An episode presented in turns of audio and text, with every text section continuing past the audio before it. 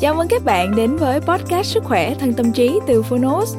Đây là nơi chúng tôi giới thiệu phương pháp, quá trình chăm sóc sức khỏe thể chất, tinh thần từ các chuyên gia, bác sĩ, các bậc cao nhân và cả những người đã thành công từ trải nghiệm thực tế. Thông qua lời mở đầu và chương một của những cuốn sách nói được chọn lọc bởi đội ngũ của Phonos. Với podcast này, Phonos hy vọng người nghe sẽ tìm được cho mình những cuốn sách phù hợp, tìm được những kiến thức hữu ích, hướng tới lối sống lành mạnh, tích cực từ đó có một cuộc sống khỏe mạnh, bình an và ý nghĩa. Sức khỏe, thân tâm trí được phát sóng đều đặn vào thứ hai hàng tuần. Mời các bạn cùng đón nghe nhé. Và nếu yêu thích podcast này, đừng quên tải ứng dụng phonos để nghe trọn vẹn cuốn sách cũng như khám phá hàng trăm tựa sách nói khác cùng các nội dung thiền, truyện ngủ, nhạc thư giãn, vân vân. Giờ thì mời bạn lắng nghe chương một của cuốn sách ngày hôm nay nhé.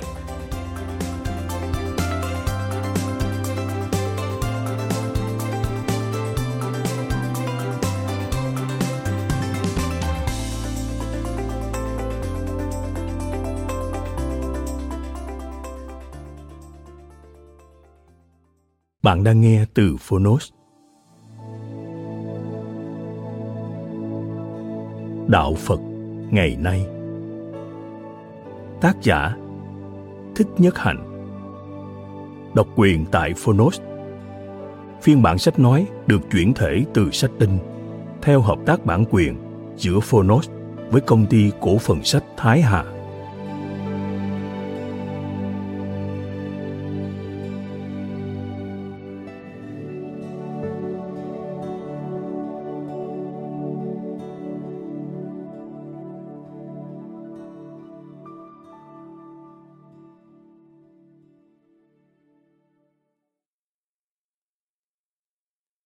Vấn đề học phật.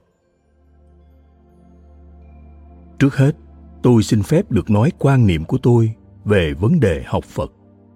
Trong giới phật tử, ai cũng biết rằng đạo phật không phải từ trên trời rơi xuống, mà chính là được phát hiện trong lòng sự sống của nhân loại.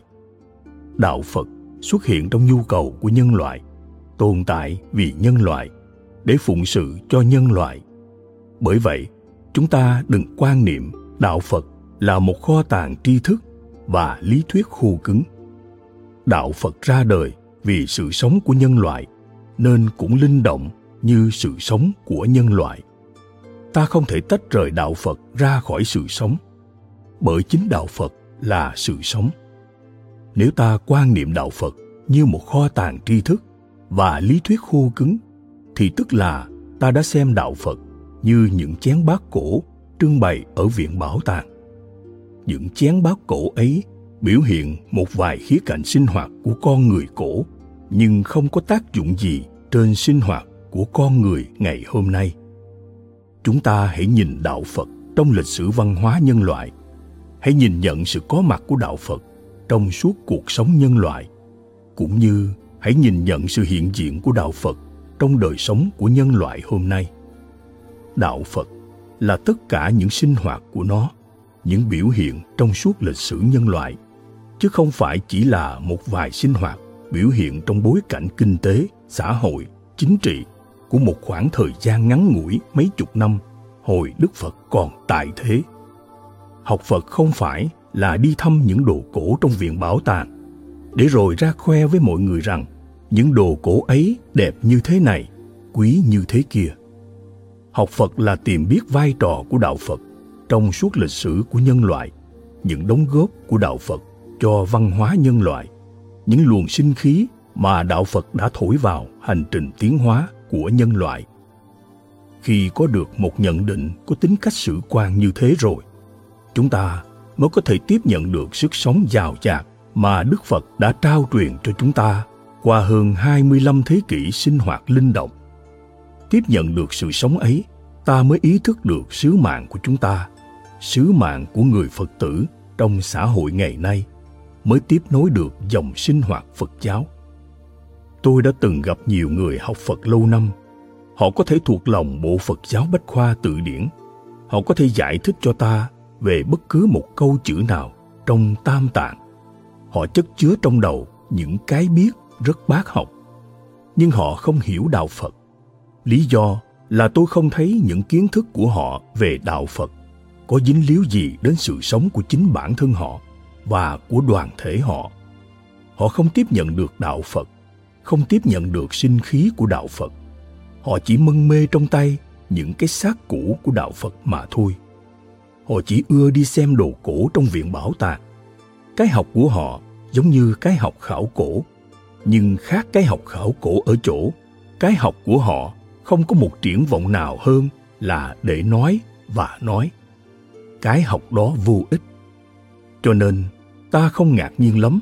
Nếu thấy có người khi nói, thì chỉ nói những điều rất siêu, mà khi làm, thì lại hành động như chưa bao giờ biết đến đạo phật. Học theo kiểu ấy thì tốn công, tốn thì giờ, mà vô ích quá. Vì vậy, tôi nghĩ rằng ta phải học phật với tâm trạng của một con người thao thức đi tìm lẽ sống, với tâm trạng một nhà mỹ thuật đi tìm cái đẹp, với tâm trạng của một bệnh nhân đi tìm lương y. Với những tâm trạng ấy, ta chắc chắn sẽ đạt tới nhiều khám phá mới lạ.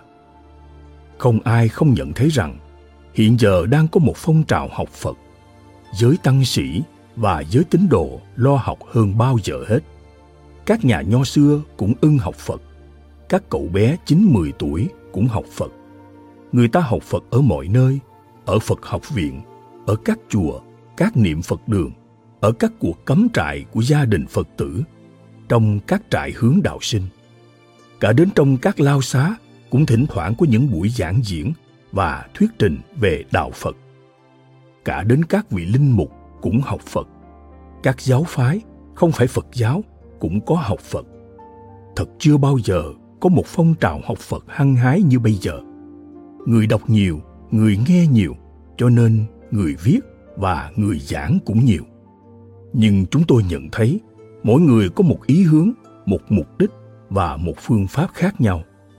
Bởi vậy, chúng tôi nghĩ rằng, bây giờ chính là lúc chúng ta nên xét lại mục đích và phương pháp học phật, để cái học của chúng ta có thể phục vụ được cho sự sống và cho lý tưởng của chúng ta một cách thực tiễn. Hãy đặt lại những câu hỏi thật giản dị. Học phật để làm gì? Người phật tử trả lời, để biết chủ trương và phương pháp của đạo phật mà hành trì, tự độ độ tha. Chúng tôi đồng ý, bởi vì câu trả lời ấy ẩn chứa ý thức, muốn hiểu, muốn thấy và muốn làm. Nhưng đã có bao nhiêu người trả lời như thế mà không đạt được mục đích như thế? Bởi vì họ trả lời để mà trả lời, chứ không phải trả lời với một tâm trạng thao thức, thành khẩn. Tôi thấy có người, kể cả một số ít các vị tăng sĩ, học là để học học vì nhận thấy bổn phận của mình phải học. Tâm trạng mà như thế thì kết quả sẽ ra sao? Có những người đi qua rừng trầm hương mà không thấy được một cây trầm. Những vị kia đi qua khu rừng chân lý dẫm đạp lên châu ngọc chân lý mà không thấy chân lý. Hoặc giả bọc trong vạt áo mình những châu ngọc mà không biết là châu ngọc, không một chút thiết tha về những châu ngọc này. Trong trường hợp đó, người học không thành công. Lại có những người học phật để đạt đến mục đích rất giản dị là trở thành một nhà phật học. Người ta đã nghe nói nhiều về triết học cao siêu của đạo phật, rất ưa nghe về nền triết học cao siêu đó. Họ muốn nghe và cố nhiên họ sẽ tỏ ý thán phục những người nào nói được cho họ nghe, và nhất là nói hay. Tôi đã thấy những người đi xa về nhà nói dốc và rất thích khi thấy mọi người say mê, nghe mình tán hưu tán vượng về những điều mình đã thấy ở xứ người. Nói là một khoái cảm, được người ta nghe là một khoái cảm. Cho nên có nhiều người chỉ học phật với mục đích là để nói lại cho người khác nghe. Và khi chính bản thân người nói đã không tiếp nhận được sinh khí của đạo phật, thì những người nghe kia làm sao có thể thừa hưởng được một chút gì của sinh khí đạo pháp? Trong trường hợp này, người học cũng không thành công. Có hai trường hợp khác mà chúng ta không cần bàn luận đến nhiều, là trường hợp cái học từ chương và cái học với mục đích để xuyên tạc và kích bác. Cái học từ chương chẳng làm nên trò trống gì. Điều đó mọi người đều biết. Trước kia thì không nói, chứ bây giờ cái học phật theo lề lối từ chương là một cái học vô ích trông thấy. Còn cái học để mà xuyên tạc, kích bác thì thời nào và ở đâu cũng có. Bởi sẵn mang một tâm niệm xấu xa như thế, người học làm sao tiếp nhận được cái hay của đạo phật? Thành kiến mê vọng đã khiến cho người ta sau một thời nghiên cứu sách phật bằng tiếng trung hoa tiếng tây kết luận rằng đạo phật phủ nhận sự sống đạo phật không có từ bi trong khi một em bé 10 tuổi đã có thể thấy được sức sống giàu dạt của đạo từ bi trong chính gia đình em, xã hội em và ngay cả trong tâm niệm của chính em nữa. Ta biết nói làm sao? Chỉ một thái độ, một tâm trạng thôi cũng đủ để quyết định sự thành công hay không thành công của người học Phật. Đạo Phật là một thực tại linh hoạt chứ không phải là một xác ướp như chúng ta đã biết. Muốn hiểu được đạo Phật, ta phải tiếp xúc với thực tại ấy, nghĩa là phải thể nhập thực tại ấy, phải học Phật bằng những phương pháp của chính Phật học. Như thế nghĩa là thế nào? Chân lý Phật học có tính cách thực nghiệm tâm linh, linh động, vô tướng. Nó cũng tương tự như cái khả năng viết chữ của bàn tay chúng ta. Dù mổ xẻ bàn tay ấy một cách khoa học đến thế nào đi nữa, thì ta cũng không thấy được cái khả năng màu nhiệm kia mà còn làm mất nó nữa là khác ta sẽ thất vọng vì trước mắt ta chỉ là cái xác phật học chẳng hạn đã có việc mấy bài thảo luận về đạo phật ai cũng nhận là công phu và không thiên lệch chủ quan tôi cũng thấy những bài viết ấy rất công phu nhưng tôi lại không thấy được cái gì là đạo phật trong những bài ấy cả nói cho đáng tôi cũng đã đọc nhiều về phật giáo nguyên thủy đã nhiều lượt tụng đọc bốn bộ Nikaya và đã chú trọng nhiều đến kho văn học Abhidhamma của Nam phương Phật giáo. Những bài viết ấy đầy rẫy những danh từ triết học và Phật học. Mà kỳ lạ, tôi vẫn không thấy trong các bài ấy cái không khí của nền đạo học và triết học mà trong đó tôi đã sống, đã thở từ gần 20 năm nay. Tôi có cảm tưởng họ phân tích một cái xác Phật học cứng đờ và dù cố gắng, cái sinh khí của Phật học vẫn không ốp đồng về nhập vào ngồi bút của họ.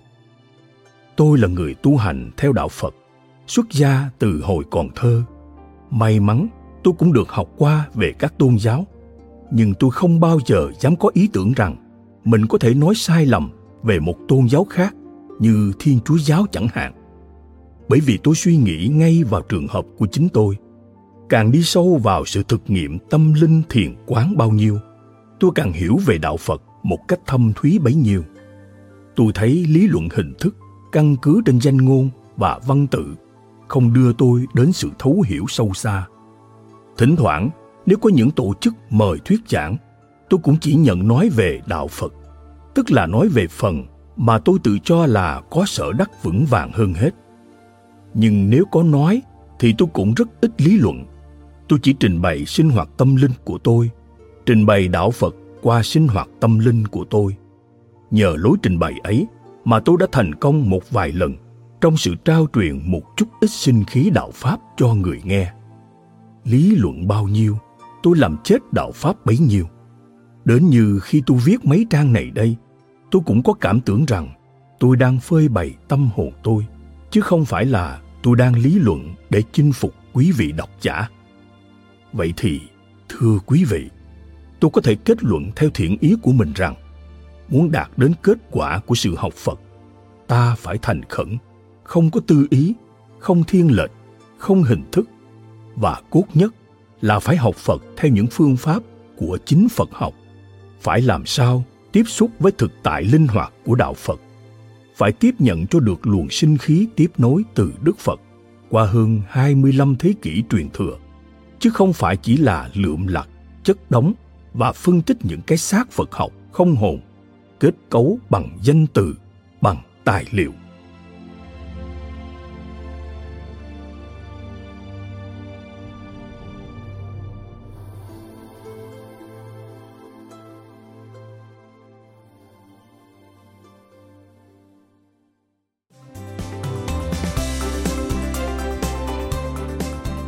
Bạn đã lắng nghe podcast Sức khỏe thân tâm trí Podcast này được sản xuất bởi Phonos, ứng dụng sách nói có bản quyền và âm thanh số dành cho người Việt.